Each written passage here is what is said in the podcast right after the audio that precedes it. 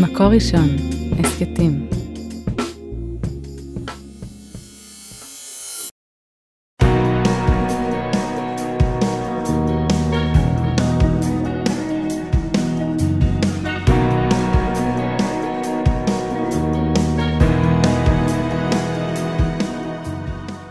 שלום הרבנית חמוטל שובל. שלום הרבנית שירה מרילי מירביס, פרשת נשוא. פרשת אה, נשוא מתחילה בנושא לא פשוט. אה, אולי בגלל זה קוראים לה נשוא. לא, לא, לא בגלל זה. אה, פרשת אישה סוטה, דיברנו על זה שנה שעברה. אה, אחרי אה, פרשת אישה סוטה מגיעים אה, אל הנזירות, אדם שבוחר להתנזר אה, מהרבה מהדברים שיש בעולם הזה. אחר כך אה, יש את אה, ברכת כהנים המפורסמת שאנחנו מברכים אה, כל שבת. אה, ואחר כך את אה, משיכת כלי המשכן ביום, אה, כלות, ביום כלות משה להקים את המשכן. אה, ואז אה, קורבנות הנשיאים, שאולי זו פרשה נורא מפורסמת בגלל החזרתיות שבה, נכון? אנחנו קוראים שוב ושוב את אותם אה, קורבנות, כל פעם עם שם של נשיא אחר. איזה כיף לילד בר מצווה.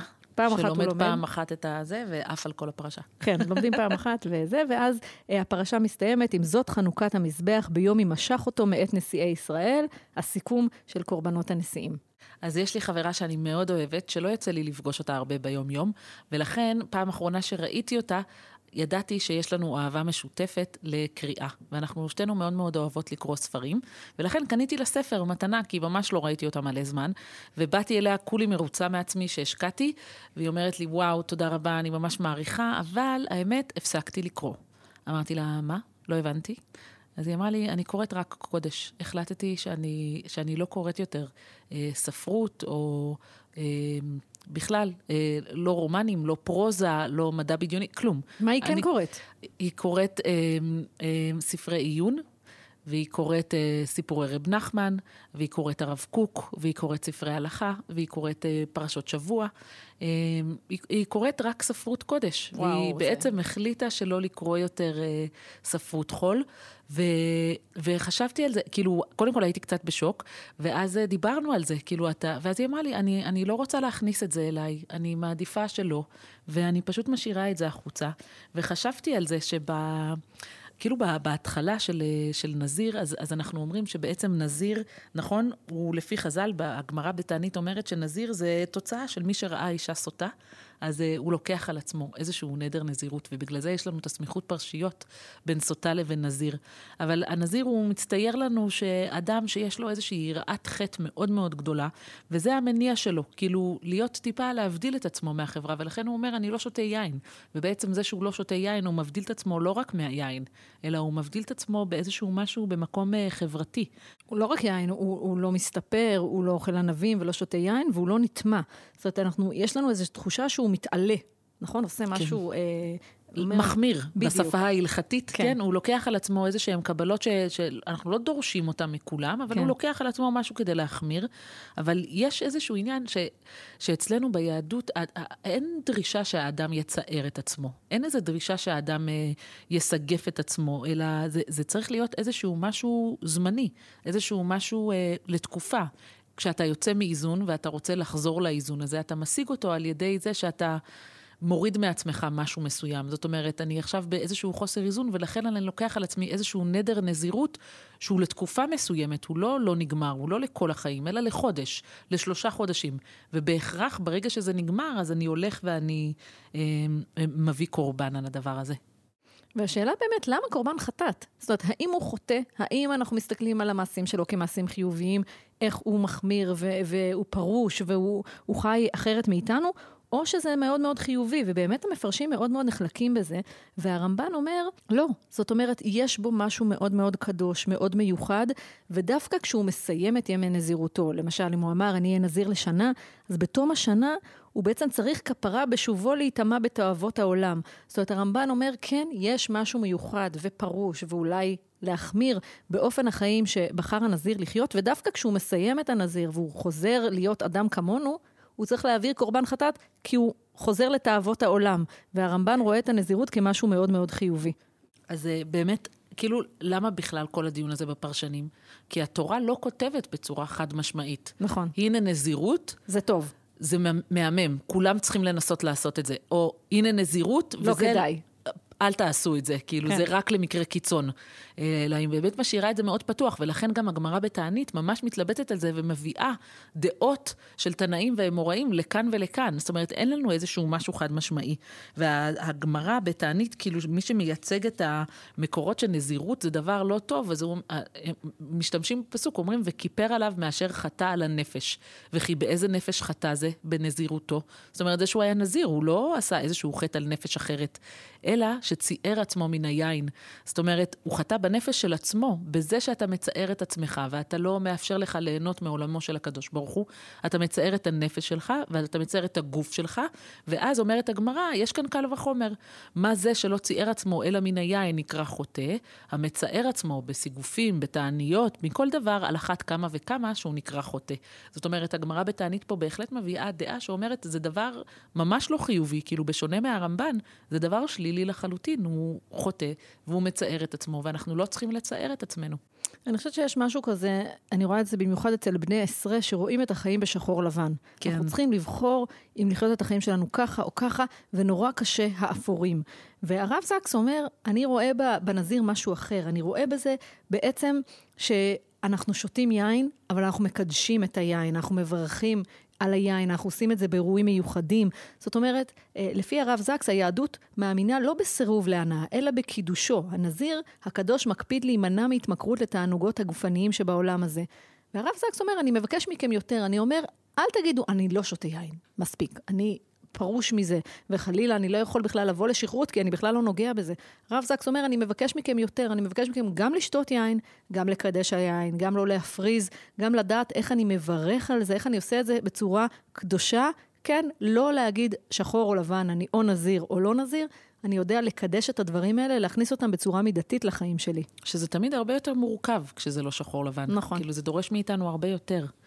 Uh, לאחרונה יצא ספר נורא יפה, חדש, על פרשות השבוע, כל, כל יהודה, שזה שיחות uh, מפי הרב יהודה עמיטל על פרשת שבוע, וככה, וככה הרב עמיטל uh, כותב, ככה כותבים ב, בש, בשמו של הרב עמיטל. תלמיד אחד היה נוהג לגשת אליי פעמים רבות לאחר התפילה והיה שואל, אני חושש שמא לא כיוונתי מספיק בתפילתי, האם אני צריך להתפלל בשנית? בחור כזה נכנס למתח מתמיד ונתון לעצבנות הלכתית מעציבה ומיותרת. זו אינה דרכה של תורה, של יהדות. וזה הסיבה לתוספת שלנו בברכת החודש. חיים שיש בהם יראת שמיים, בנוסף ליראת חטא. יראת חטא לבדה אינה מספיקה. אדם שמקיים את התורה רק מתוך יראת חטא עלול להיכנס לעצבות ועצבנות בכל מצווה ומצווה, ויחסו למצוות יהיה כאל קובץ חוקים ותו לא. ליראת חטא צריך להיות כיסוי. יראת חטא צריכה להתלוות ליראת שמיים. רק כך, מתוך הכרה פנימית, יהיה קיומו, קיום אמיתי למצוות התורה. החיים האידיאליים של היהודי הם כאלה שיש בהם יראת שמיים ויראת חטא. אז אחרי uh, הנזירות, אחרי ההחלטה הזאת, האם לחיות uh, בתוך הבלי העולם הזה, או להתנזר uh, ולהתעלות uh, בלי יין ובלי להסתפר ובלי להיטמע, אנחנו מגיעות uh, לברכת כהנים, אחד הקטעים אולי הכי מוכרים והכי אהובים בספר במדבר, שאנחנו, שהיא נאמרה על ידי הכהנים במקדש, אנחנו uh, חווים אותה בחזרת השץ, דרך אגב, בחוץ לארץ, לא, רק בשלושה נכון. רגלים, נכון? ו, וגם הרבה פעמים בברכה של ערב שבת, הרבה משפחות מברכות את הילדים אה, עם הטקסט הזה של אה, ברכת כהנים, אה, וזה נורא נורא מעניין. זאת אומרת, אה, מה נותן לכהנים את האפשרות לברך אותנו? מה זה אומר? את הציבור. כן, למה דווקא בברכה הזאת? וספר החינוך אה, על הפרשה שלנו אה, מסביר שברכת השם תלויה במעשה האדם. זאת אומרת, אין פה איזה משהו אלוהי שאנחנו עומדים בבית כנסת ומתקדשים כי זכינו לשמוע, אלא יש כאן קשר של, של המעשים שלנו. זאת אומרת, אם המעשים שלנו יהיו טובים, אם אנחנו נהיה מוכשרים לקבל את הטוב, אז הברכה אה, תחול עלינו. ויש משהו בכהנים שנבחרו לשרת בבית השם, שהנפש שלהם אמורה להיות יותר עם יראת השם, ולכן הם אה, נבחרו אה, לברך, אבל אין פה משהו מיסטי. שאנחנו רק עומדים וסופגים, ווואו, איזה כיף לנו, אנחנו צריכים להכשיר את עצמנו, לשמוע, לקבל, לפתוח את הלב. זה לא עובד אה, עם אה, שרביט של קסם. אז אני רוצה להביא תשובה ממקום טיפה אחר, דווקא מהשולחן ערוך, כשהוא מדבר על ההלכה, אה, על ההלכות של ברכת כהנים, והשולחן ערוך בסימן קכ"ח כותב ככה: כהן השונא את הציבור, או הציבור שונאים אותו, סכנה היא לכהן אם יישא כפיו. זאת אומרת, וואו. אם, כן, ת- תחשבו, זה, זה ממש סיטואציה אה, לא פשוטה. אם הכהן לא אוהב את הקהילה שהוא עומד להתפלל בה, או הקהילה, עולה כהן שהקהילה יש לה משהו אה, בלב על האיש הזה, אז הכהן הזה צריך לצאת החוצה. ברמה ההלכתית הכי יבשה, כותב השולחן ערוך, שהכהן הזה לא יברך את הקהל. שהכהן הזה יצא החוצה. ובעצם אני חושבת שפה השולחן ערוך מסביר לנו מה כוח הברכה של הברכת כהנים. הכהנים מברכים מכוח האהבה שלהם לעם ישראל. בגלל זה תקנו בברכה, כותב השולחן ערוך, לברך את עמו ישראל באהבה. זאת אומרת, היכולת של הכהנים לברך את עם ישראל זה בגלל שהם אוהבים את עם ישראל. ואם הם לא אוהבים את עם ישראל, אז עדיף שלא יברכו. האהבה פה היא מאוד מאוד משמעותית. וואו, זה קשוח על כהן ש- ששונא. אבל מצד שני זה מאוד חזק על האהבה. כן. שמכורח זה מגיעה הברכה, זה, זה מה שמעניק לברכה את הכוח שלה. אה, דווקא הרמב"ם במורה נבוכים הולך לכיוון אחר, והוא אומר שאנחנו צריכים לשמוע כל יום את ברכת כהנים, כדי להזכיר לנו שהקדוש ברוך הוא מקור כל החיים והברכה שבעולם. זה נכון שיש אנשים אנושיים שעומדים ונושאים את הברכה הזאת ו- ואומרים אותה בלשון שלהם, אבל הסיבה היא להזכיר לנו מאיפה באה הברכה? מהקדוש ברוך הוא. שלא תחשבו אה, להתעלות בעניין הזה של הכהנים עצמם. אלא הפוך, הסיבה שאנחנו צריכים לשמוע את הברכה כל יום, כדי לזכור שהברכה אה, היא באה מאת הקדוש ברוך הוא, וזה חיזוק האמונה לפי הרמב"ם במורה נבוכים, אז זה מאוד מעניין איך כל אחד לוקח את זה ככה לכיוון שלו, ו... ויש משהו מיסטי, נכון? אנשים מאוד... כן. אה, יש אנשים שאתה, שאפשר לראות את ההתכווננות שלהם בברכת כהנים. לגמרי, אני חושבת שבן אדם שמברך צריך ממש להתכוון לברך, ומצד שני, הבן אדם שמתברך צריך, אה, כן, צריך לגמרי להיות שם ולכוון להתברך. ואני אני חושבת שיש בזה גם, אה, צריך לדעת איך להתברך, זה משהו שצריך ללמוד אותו, לעבוד עליו. בשולי הדברים אני רק אוסיף שהרב מלמד בפניני ההלכה אומר שברכת כהנים יכולה להיות רק בעברית. כי זאת השפה שבה מגלה הקדוש ברוך את רצונו בעולם. זאת אומרת, זה משהו שאי אפשר לתרגם אותו לשום דבר אחר. שום דבר. הוא אומר, כדי שהברכה תחול בצורה שלמה, יש לאומרה בלשון הקודש. ו... אז אולי זה הקטע המיסטי פה. כן. זה לא יכול לעבוד בשפה אחרת. יש פה את מילות הקסם שצריך להפעיל אותן בצורה מדויקת. או להפך, זאת, שפה, ש... זאת השפה של הקשר שלנו אה, הכי בסיסי עם הקדוש ברוך הוא, אי אפשר לתרגם את זה. זה צריך, תשמעו את זה בעברית, תגידו את זה בעברית, יש כמו לזה שזה. חשיבות מאוד מאוד גדולה. אז uh, בהמשך הפרשה, בעצם מה שקורה זה שיש לנו את קורבנות הנשיאים. שהנשיאים מביאים את אותו הקורבן, ואנחנו בעצם יושבים בבית הכנסת ושומעות שוב ושוב את אותם הפסוקים בדיוק. זאת אומרת, 89 פסוקים של פרק ז', וואו. שחוזרים עוד פעם ועוד פעם על אותה פסקה. ואנחנו נורא שמחות בשביל ילד הבר מצווה, שזה חסך לו את הלמידה, אבל, זה מורכב. אבל יש פה משהו לא פשוט, כאילו שהתורה, אנחנו כל כך מדקדקים בכל מילה, בכל אות, בכל זה, ופתאום יש כאן משהו שהוא נראה לנו ממש בזבזני. כן. כאילו, נראה לנו ממש אה, מיותר, ובאמת, כמובן שכל הפרשנים לאורך כל הדורות מתייחסים לחזרה הזאת, שנראית לנו אולי מיותרת, כאילו מנסים להבין, כאילו אם היא נמצאת, אז ברור שהיא לא מיותרת. אז השאלה זה, אז למה? למה יש לנו חזרה כזאת ארוכה? ואני אוסיף עוד שאלה, למה הם מביאים בדיוק את אותו דבר? הרי היה אפשר למה להגיד... הנשיאים מביאים את אותו דבר? כן, היה אפשר להגיד כל אחד שיביא מן הגורן ומן היקב, דברים כאלה, קורבנות כאלה, לא בדיוק את אותה קערת כסף, עם אותו משקל מדויק. למה זה היה חייב להיות אחיד? אז זה כבר שאלה אחרת, אבל. כן. אז אנחנו רגע בשאלה הראשונה. כן. נענה אחד-אחד. אז למה אנחנו בעצם יושבים וקוראים בדיוק את אותו דבר? אם כולם הביאו את אותו דבר, יכלו להגיד, וכל הנשיאים, זה מה שהם הביאו, ולסיים את זה בעשרה פסוקים. וכולי. בדיוק, וכדומה.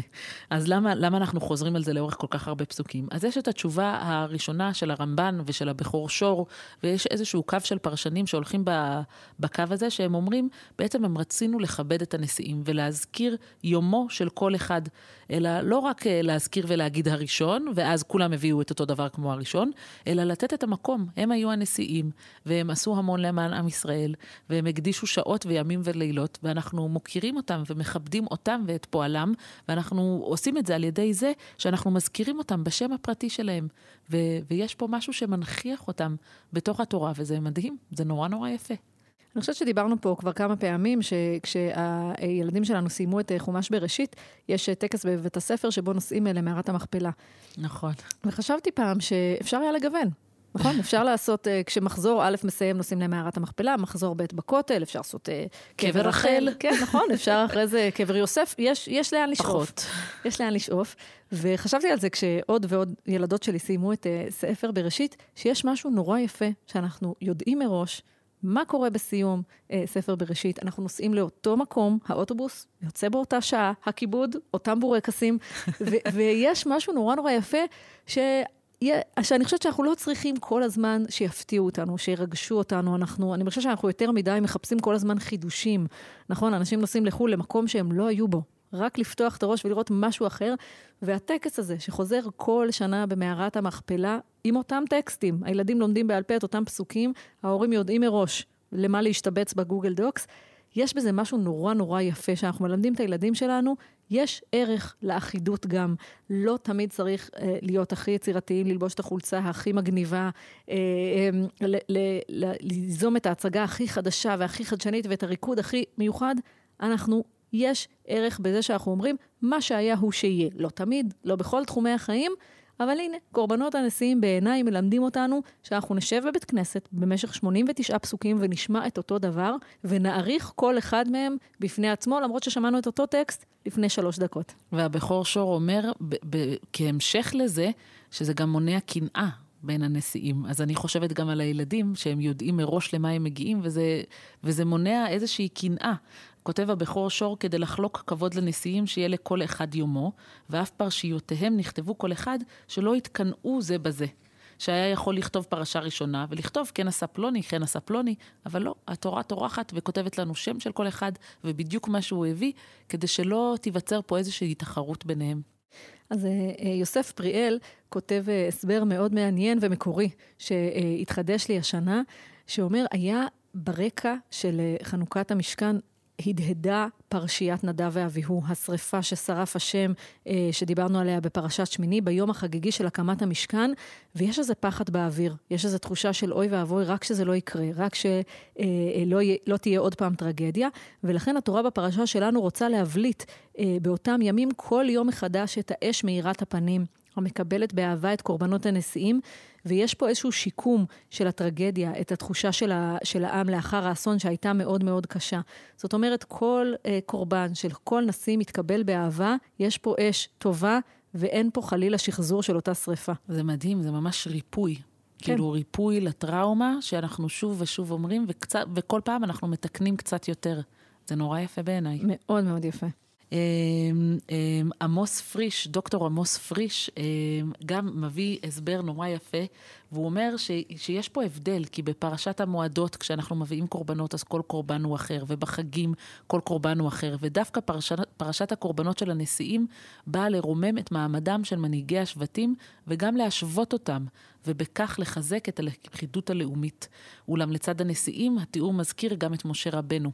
בהתחלה של כל תיאור וגם בסוף של כל תיאור. ויאמר השם אל משה, נשיא אחד ליום, ובבוא משה אל אוהל מועד. כאילו אנחנו לא רק מנכיחים פה את הנשיאים ואת הכבוד שאנחנו רוכשים להם ואת המקום שאנחנו נותנים להם, אלא יש כאן תזכורת לכך שלצד כל ההנהגה השבטית המגוונת, יש מנהיג על אחד, והוא בעל קשר קבוע עם הקדוש ברוך הוא, וזה משה רבנו.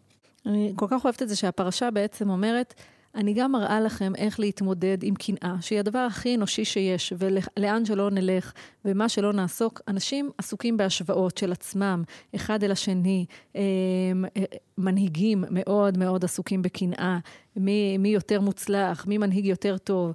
ופה היה אפשר מאוד מאוד בקלות ליפול לזה. כל שבט רוצה להביא קורבן, ואני מניחה שיש איזה רגש אה, בסיסי שאומר, בוא נביא משהו אחר. בוא נביא משהו. אנחנו נביא למשכן, וואו, אנחנו נעשה משהו שלא נעשה לפנינו. והתורה אומרת, לא, לא, לא, לא, לא. אנחנו נכתוב את אותו את דבר, אותו דבר. ואתם תביאו את אותו דבר, ואני מטפלת פה גם אה, אה, בקנאה, וגם, אה, אני לא רוצה שתתפצלו. אתם שבטים שונים, דיברנו שבוע שעבר על הדגלים, לכל אחד היה את הסמל שלו, את המקום שלו, ומצד שני, אתם שבטים של עם אחד, והנשיאים שלכם אסור שיריבו, כל אחד יקבל את האזכור של השם שלו עם הקורבן שלו, למרות שזה אותו דבר, ובסוף, כמו שאומר אה, דוקטור עמוס פריש, יש גם את משה. אל תשכחו שיש הנהגה שהיא מעל הנשיאים והיא שונה, ואנחנו לא שוכחים את זה. ו- ואחרי שקראתי את זה, אני באמת חושבת ש- שיש ערך לשבת בבית כנסת ולשמוע את זה שוב ושוב ושוב. נכון. ואני חושבת שכל הפרשה הזאת, עם כל הנושאים שבה, אם זה הנו- עם פרשת הסוטה, שלא התייחסנו אליה ספציפית היום, אבל ככה, פרשת סוטה שנמצאת פה בבסיס הפרשה, ופרשת הנזיר, וגם הקורבנות, כאילו הם, הם מדברים על איך אנחנו עושים את זה, איך אנחנו חיים חיים, שיש בהם גם קודש, גם שונה, גם שווה, גם חול וגם קודש. ואולי נסיים במאמרי הראייה של, אה, של הרב קוק, אה, כשהוא מדבר על קודש וחול. אה, ואני, אני, אצלי זה מתקשר לנזיר, על איך אתה עושה את השילוב הזה של חיים של קודש וחול. אם יאמר החול להינתק מן הקודש ולהפקירו, שולח החול בעצמו בזה יד בנפשו. ואם יאמר הקודש לעזוב את החול, הרי הוא מדלדל בזה את כל ערך החיים וכל ערך המפעל וההשפעה שלו, לטובתו ולטובת העולם. הקודש והחול אחים המה.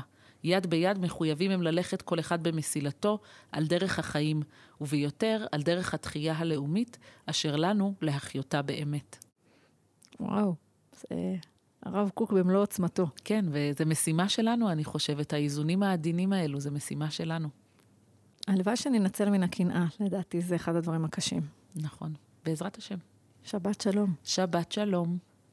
על ההקלטה והסאונד אוהד רובינשטיין, על ההפקה והעריכה יהודית טל, יאקי אפשטיין ועדי שלם רבינוביץ'. תודה רבה למאזינים. את הפרק הזה, כמו את שאר פרקי הסדרה והסכתים רבים נוספים, תוכלו למצוא באתר מקור ראשון, בשורת ההסכתים של מקור ראשון, בספוטיפיי, באפל מיוזיק וגם בגוגל.